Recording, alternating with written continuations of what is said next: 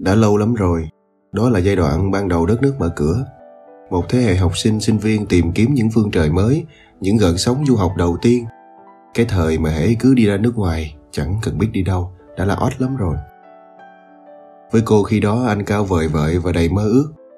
Nghe đâu anh học giỏi lắm, trong một ngôi trường nổi tiếng nhất thành phố này. Ngoại ngữ của anh rất siêu. Khi lũ trẻ con như cô mới tập tành xem nhạc MTV, thì anh đã biết hát những bài hát của The Beatles, ABBA và Bee Gees. Trong một lần trò chuyện, anh bảo với cô rằng sẽ đi du học. Mắt anh sáng long lanh khi kể về những điều anh muốn học, muốn trải nghiệm, muốn thử sức. Em biết không, có quá nhiều thứ mình có thể mang về được. Kiến thức, công nghệ, đầu tư, sự văn minh. Nước mình nhiều tiềm năng lắm, chỉ cần những chất xúc tác đó thôi là sẽ đi lên nhanh vô cùng. Anh nói như một giáo sư về kinh tế phát triển. Rồi anh có về không? Cô hỏi. Bố cô bảo những người đã bỏ đi xa xứ, từng nếm trải chốn phồn hoa rồi thì sẽ chẳng thiết về đâu. Họ chỉ hứa thôi. Mẹ cô đi xuất khẩu lao động rồi không về nữa. Từ đó đến nay, ông vẫn ở vậy, không đi bước nữa. Lũ trẻ trong xóm vẫn hát trêu ông, có vợ mà cho đi Tây, như xe không khóa để ngay bờ hồ. Bị ông đuổi, bọn nó bỏ chạy tán loạn. Trẻ con lúc nào chả ác như thế, toàn là người lớn dạy cả. Anh bảo nếu không về thì anh đi làm gì? Anh là cái cây đã mọc bám rễ ở đất này, sẽ không thể nào đi đâu xa lâu được. Vì hoàn cảnh gia đình nên anh đã từng ở nước ngoài vài năm, dù khi đó còn nhỏ chẳng biết gì, nhưng anh không thích lắm. Ở nhà mình sướng hơn, và anh ở lì trong nước từ đó đến giờ. Nhưng để ở nhà sướng thật thì phải làm cho nó tươi đẹp và đàng hoàng hơn. Vài năm là đủ. Thôi, cùng lắm là chừng này năm, người ta cũng không để cho ở lại đâu. Anh chỉ vào khu nhà tập thể xây từ thời bao cấp và hồ nước ở bên cạnh rồi thốt lên: Cái nhà này là núi, cái hồ này là sông, non xanh nước biếc vẫn đây, thanh sơn bất hải, lục thủy trường lưu, sẽ còn gặp lại. Ôi, cái đồ quân tử tạo. Anh để lại cho cô một tập sách học ôn thi và một quyển từ điển đơn ngữ rất dày. Em đừng dùng từ điển Việt Anh hay Anh Việt nữa, muốn học tốt thì phải tra thẳng từ điển Anh. Cô vâng dạ rồi lặng lẽ cất vào tủ, định bụng khi nào anh về cô sẽ trả lại nguyên vẹn. Cũng cần có người bao bọc, gìn giữ chúng chứ. Trước khi anh đi, cô gửi anh 5 lá thư. Một để anh đọc lúc mới sang bên đó, một cho khi nào anh thấy mình khám phá ra điều mới, một lá thư để anh đọc khi nào anh buồn, một để nhỡ có lúc anh bị ốm, một lá thư để dành khi anh chuẩn bị trở về. Cô bảo anh không được mở ra trước, sự chờ đợi và đúng lúc mới ý nghĩa. Cô lo lắng cho anh, cô sợ anh sẽ không ăn uống điều độ, cô sợ anh sẽ béo phì, sợ anh sẽ mãi chơi game hay đàn đúm bạn bè mà không chăm lo cho bản thân, như một người mẹ lo cho đứa con của mình. Nhưng với anh, cô chỉ là một cô bé chẳng biết gì. Cô có khuyên, anh cũng chỉ cười cho qua chuyện. Vèo một cái, anh đi mất. Cô phải chờ đợi một tuần mới thấy tin anh. Cái ngày ấy, Internet và điện thoại rất hạn chế. Những kênh liên lạc duy nhất là email và Yahoo Messenger. Anh bảo ở bên này rất lạnh, không khí khô và lạnh lắm. Anh bắt đầu nhập học, cũng dần quen với múi giờ mới. Giao thông công cộng cũng rất tiện, ra khỏi nhà là có xe buýt. Sau đó lên tàu, rồi đến trường học, tất cả đều có sưởi ấm. Đồ ăn nước ngoài rất ngon và lạ, mặc dù chẳng có nhiều lựa chọn. Cô mừng cho anh, nhưng đột nhiên cảm thấy trống trải đến kỳ lạ. Cô biết anh không thích nước mắt. Ngày tiễn anh đi, cô cũng không khóc. Từ bé, cô đã rất ít khóc. Cô quay về cuộc sống của mình, ngày ngày đạp xe đi học, chơi với lũ bạn gái, chiều về nấu cơm cho bố. Sau bữa tối, cô xin phép chạy vội ra hàng Internet để chờ email hay một dòng tin nhắn của anh. Khi đó, chẳng mấy gia đình có máy tính và Internet ở nhà, mà đều phải ra ngoài hàng. Cô không hình dung được nhiều về cuộc sống của anh bên ấy. Tất cả những gì cô mường tượng được chỉ qua lời anh kể, và có chăng qua một vài bộ phim nước ngoài do đài truyền hình chiếu muộn. Đất nước, con người ở nơi đó có văn hóa và lối sống thật kỳ lạ. Những người cô quen chẳng có ai đi du học, bố cô thì không bao giờ muốn nhắc đến hai chữ nước ngoài. Thỉnh thoảng anh mới trả lời thư hoặc tin nhắn của cô. Có lẽ anh còn bận học, bận cuộc sống mới, hoặc cũng có thể anh có những mối quan tâm khác. Cô chỉ là một trong số những mối quan tâm đó. Anh có một cái blog, thỉnh thoảng viết vài chữ, cô đọc, coi như cập nhật về anh. Cô tự nhủ đó là một điều tốt, miễn là anh bình an. Nhưng thời gian trôi qua, cô nhận thấy anh có điều không vui. Những lời chia sẻ của anh với riêng cô và cả viết lên blog dường như bớt tươi sáng hơn. Những háo hức ban đầu được thay bằng thực tế, hóa ra đi du học không dễ như anh tưởng. Ngoại ngữ anh có giỏi đến đâu thì khi lên lớp phải nghe nói đọc viết với người bản địa lại là một câu chuyện khác. Và ngay cả khi anh có thể nghe nói đọc viết thì những giao tiếp xã hội với người bản địa lại càng khác hơn. Một lần, anh đứng ở bến tàu điện ngầm chờ bạn thì thấy 3-4 người bước nhanh về phía mình. Anh quay người lại và bất chợt một ai đó ập tới bẻ ngoặt tay anh ra sau lưng. Một tấm thẻ cảnh sát được chìa ra. Chúng tôi nghi ngờ anh bán thuốc lá lậu. Mùi ẩm của rêu, mặt anh chà sát vào tường. Hai cổ tay đã đặt cứng trong còng số 8. Một viên cảnh sát nhanh chóng khám khắp người anh. Anh giấu thuốc lá ở đâu? Anh có hiểu tôi nói gì không? Mọi người cứ bình tĩnh, mọi chuyện đều ổn, chúng tôi là cảnh sát. Anh cố gắng giải thích rằng tôi hiểu các anh nói gì. Tôi là sinh viên, tôi đứng chờ bạn. Tôi hiểu các ông nói gì.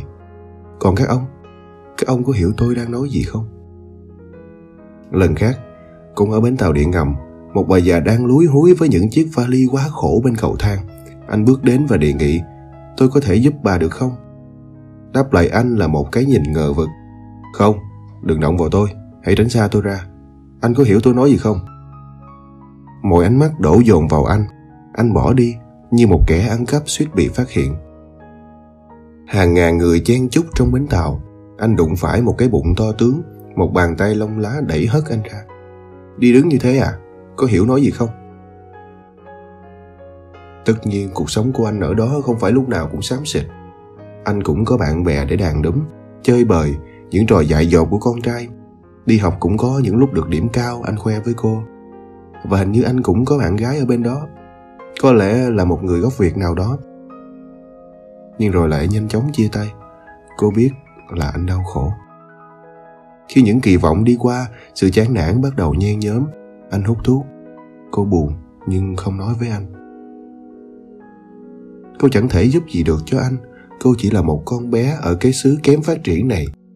Dù cô có trốn bố bán chiếc xe đạp đi thì cũng không đủ tiền mua vé máy bay để sang thăm anh được. Và với anh, cô chưa đủ trưởng thành và biết đủ thực tế những gì anh đang trải qua để có thể chia sẻ được. Bao giờ thì anh về chơi? Một lần duy nhất thôi, cô hỏi. Cũng không biết nữa, về để làm gì? Anh hỏi lại mà không đợi câu trả lời. Rồi anh bắt đầu nổi cáu với cô. Sự cộc cằn của anh đẩy cô ra xa dần.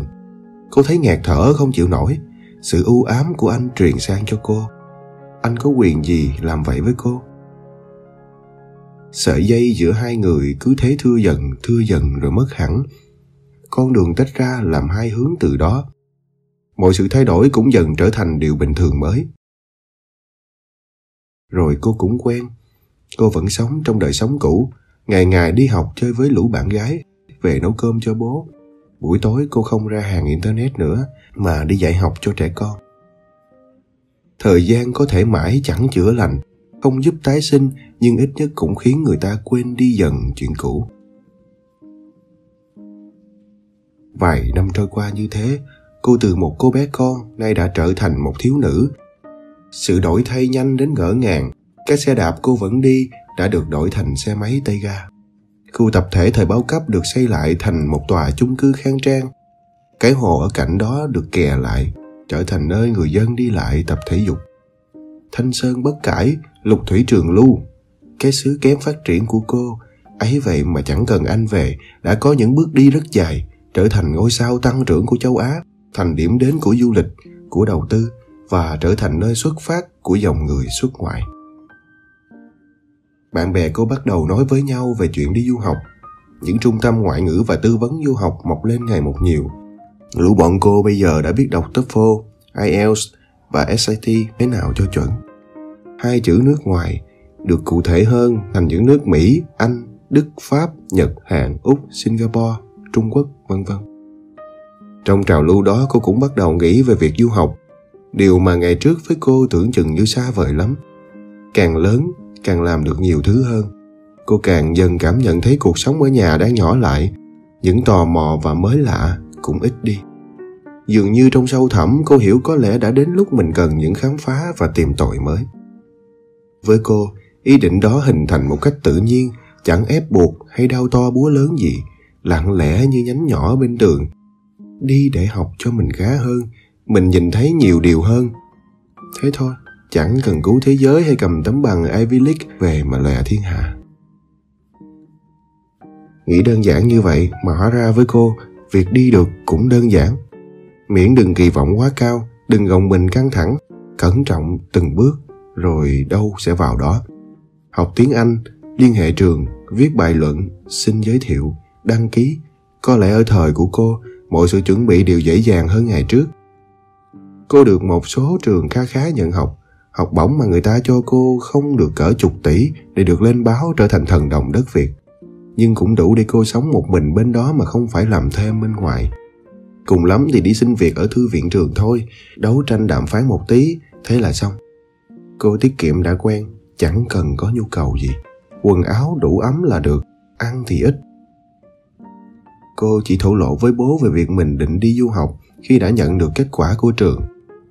Ông im lặng mất vài hôm rồi bảo cô cứ đi đi, đừng lo cho ông còn khỏe, có thể chăm sóc bản thân. Ông buồn nhưng tự hào. Ông cũng không hỏi rằng cô đi rồi có định về lại hay không. Lúc đó chỉ cần ông nói đừng đi nữa thì cô sẽ vứt hết mà ở lại nhà với ông. Chắc là sẽ học tiếp rồi kiếm việc, lấy chồng, sinh con sớm, phụng dưỡng bố. Với cô cũng không vấn đề gì cả. Và thế là cũng như bao nhiêu người khác cùng thế hệ mình, cô ra nước ngoài du học. Cô không mất quá nhiều thời gian để hòa nhập vào cuộc sống mới, dù có rất nhiều khó khăn lúc ban đầu. Ngôn ngữ, luật lệ, văn hóa, tổ chức, cuộc sống cá nhân để thích nghi với lịch học dày đặc. Cô đã cố gắng đến khôn cùng. Cô đến trường học, chăm chỉ sớm tối. Cô vượt qua những kỳ thi, giành được những kết quả tốt. Từng bước một, cô làm chủ được cuộc sống của mình và tham gia nhiều hơn vào các hoạt động bên đó.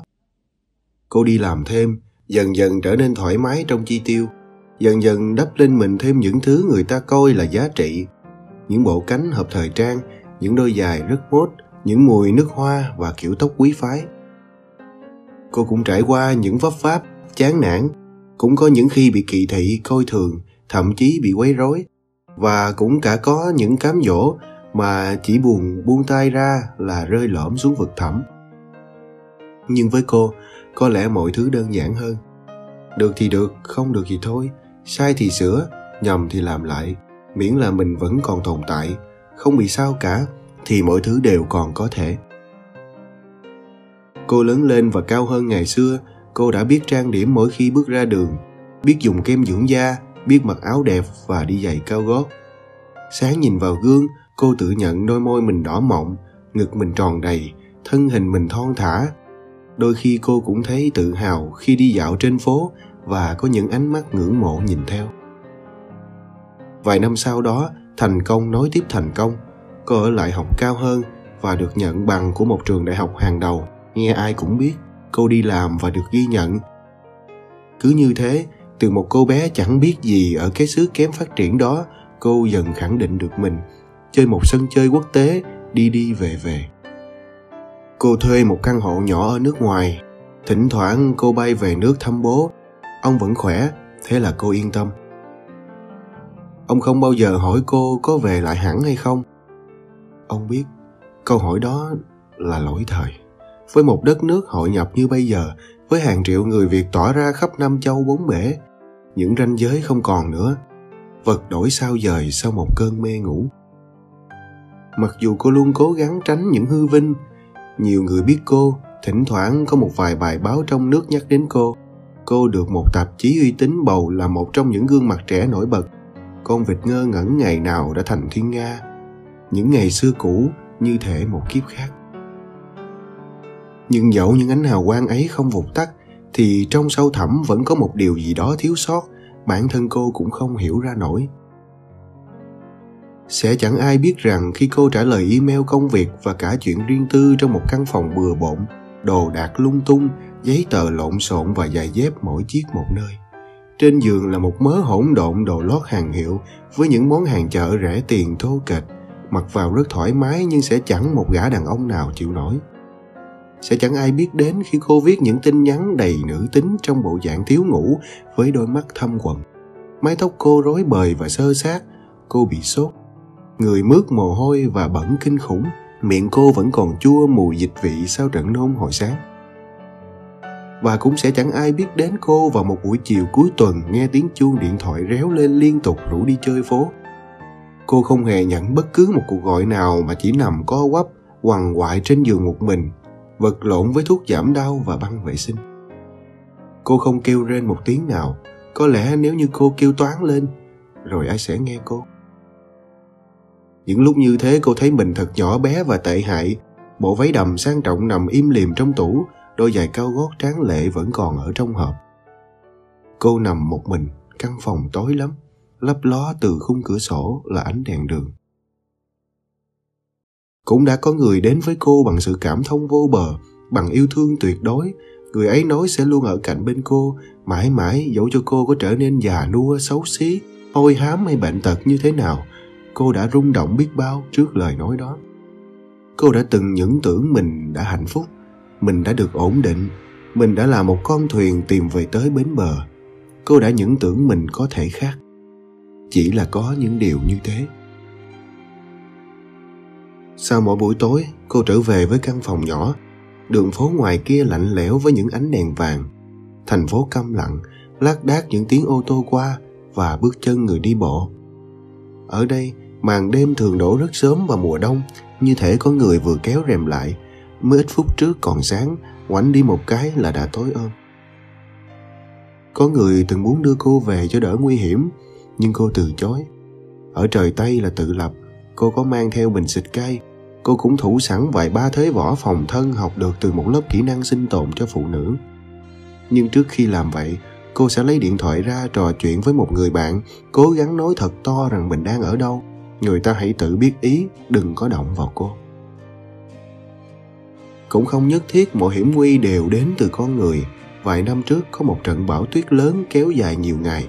Một người phụ nữ trung niên đã đi qua đoạn đường này, bị trượt chân ngã ngất đi. Những đợt tuyết rơi phủ lấp, thi thoảng có người đi qua, nhưng chỉ nghĩ đó là một ụ tuyết dày. Cô tự nhủ rằng dù ở đâu thì cũng có những điều rình rập như thế. Ở xứ của cô, đi ra đường cũng có thể chẳng may giàn giáo thi công đổ ập xuống, ngồi trên vỉa hè thì có thể bị ô tô say rượu lao đến, hay có ở trong nhà thì cũng có thể bị ngạt thở vì quên tắt bếp ga. Và cả những sự vô hình khác, con người luôn rình rập nhau. Mà thôi, cô lại nói về con người làm gì? Cô lại nghĩ về anh. Chẳng bao giờ cô gặp lại anh nữa. Anh biến mất tâm như thể chưa tồn tại. Điều nực cười là thế giới ngày nay đã quá khác nhiều năm trước. Liên lạc không chỉ còn email mà có thể nhắn tin, gọi điện, video trực tuyến, không mất tiền. Nếu thất lạc nhau thì có thể lên Facebook hay LinkedIn. Tưởng chừng như dễ dàng vô cùng, ấy vậy mà anh như nhân vật của một câu chuyện khác, không liên quan gì đến cô ấy bây giờ cả.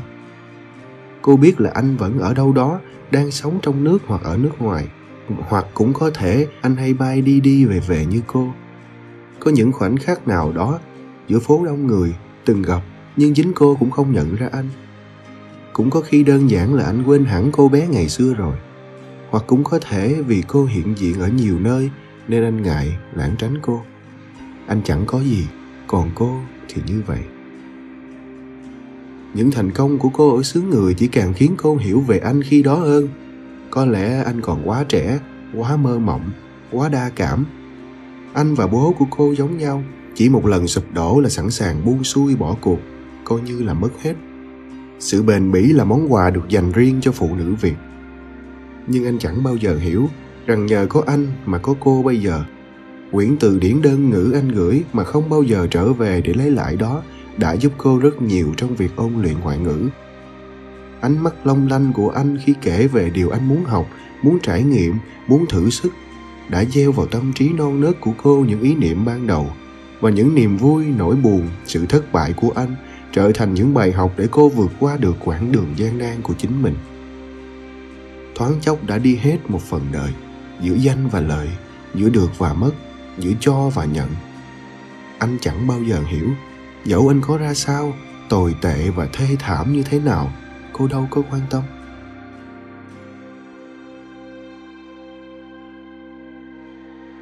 Mình là Hạ Phong và đây là Spartum.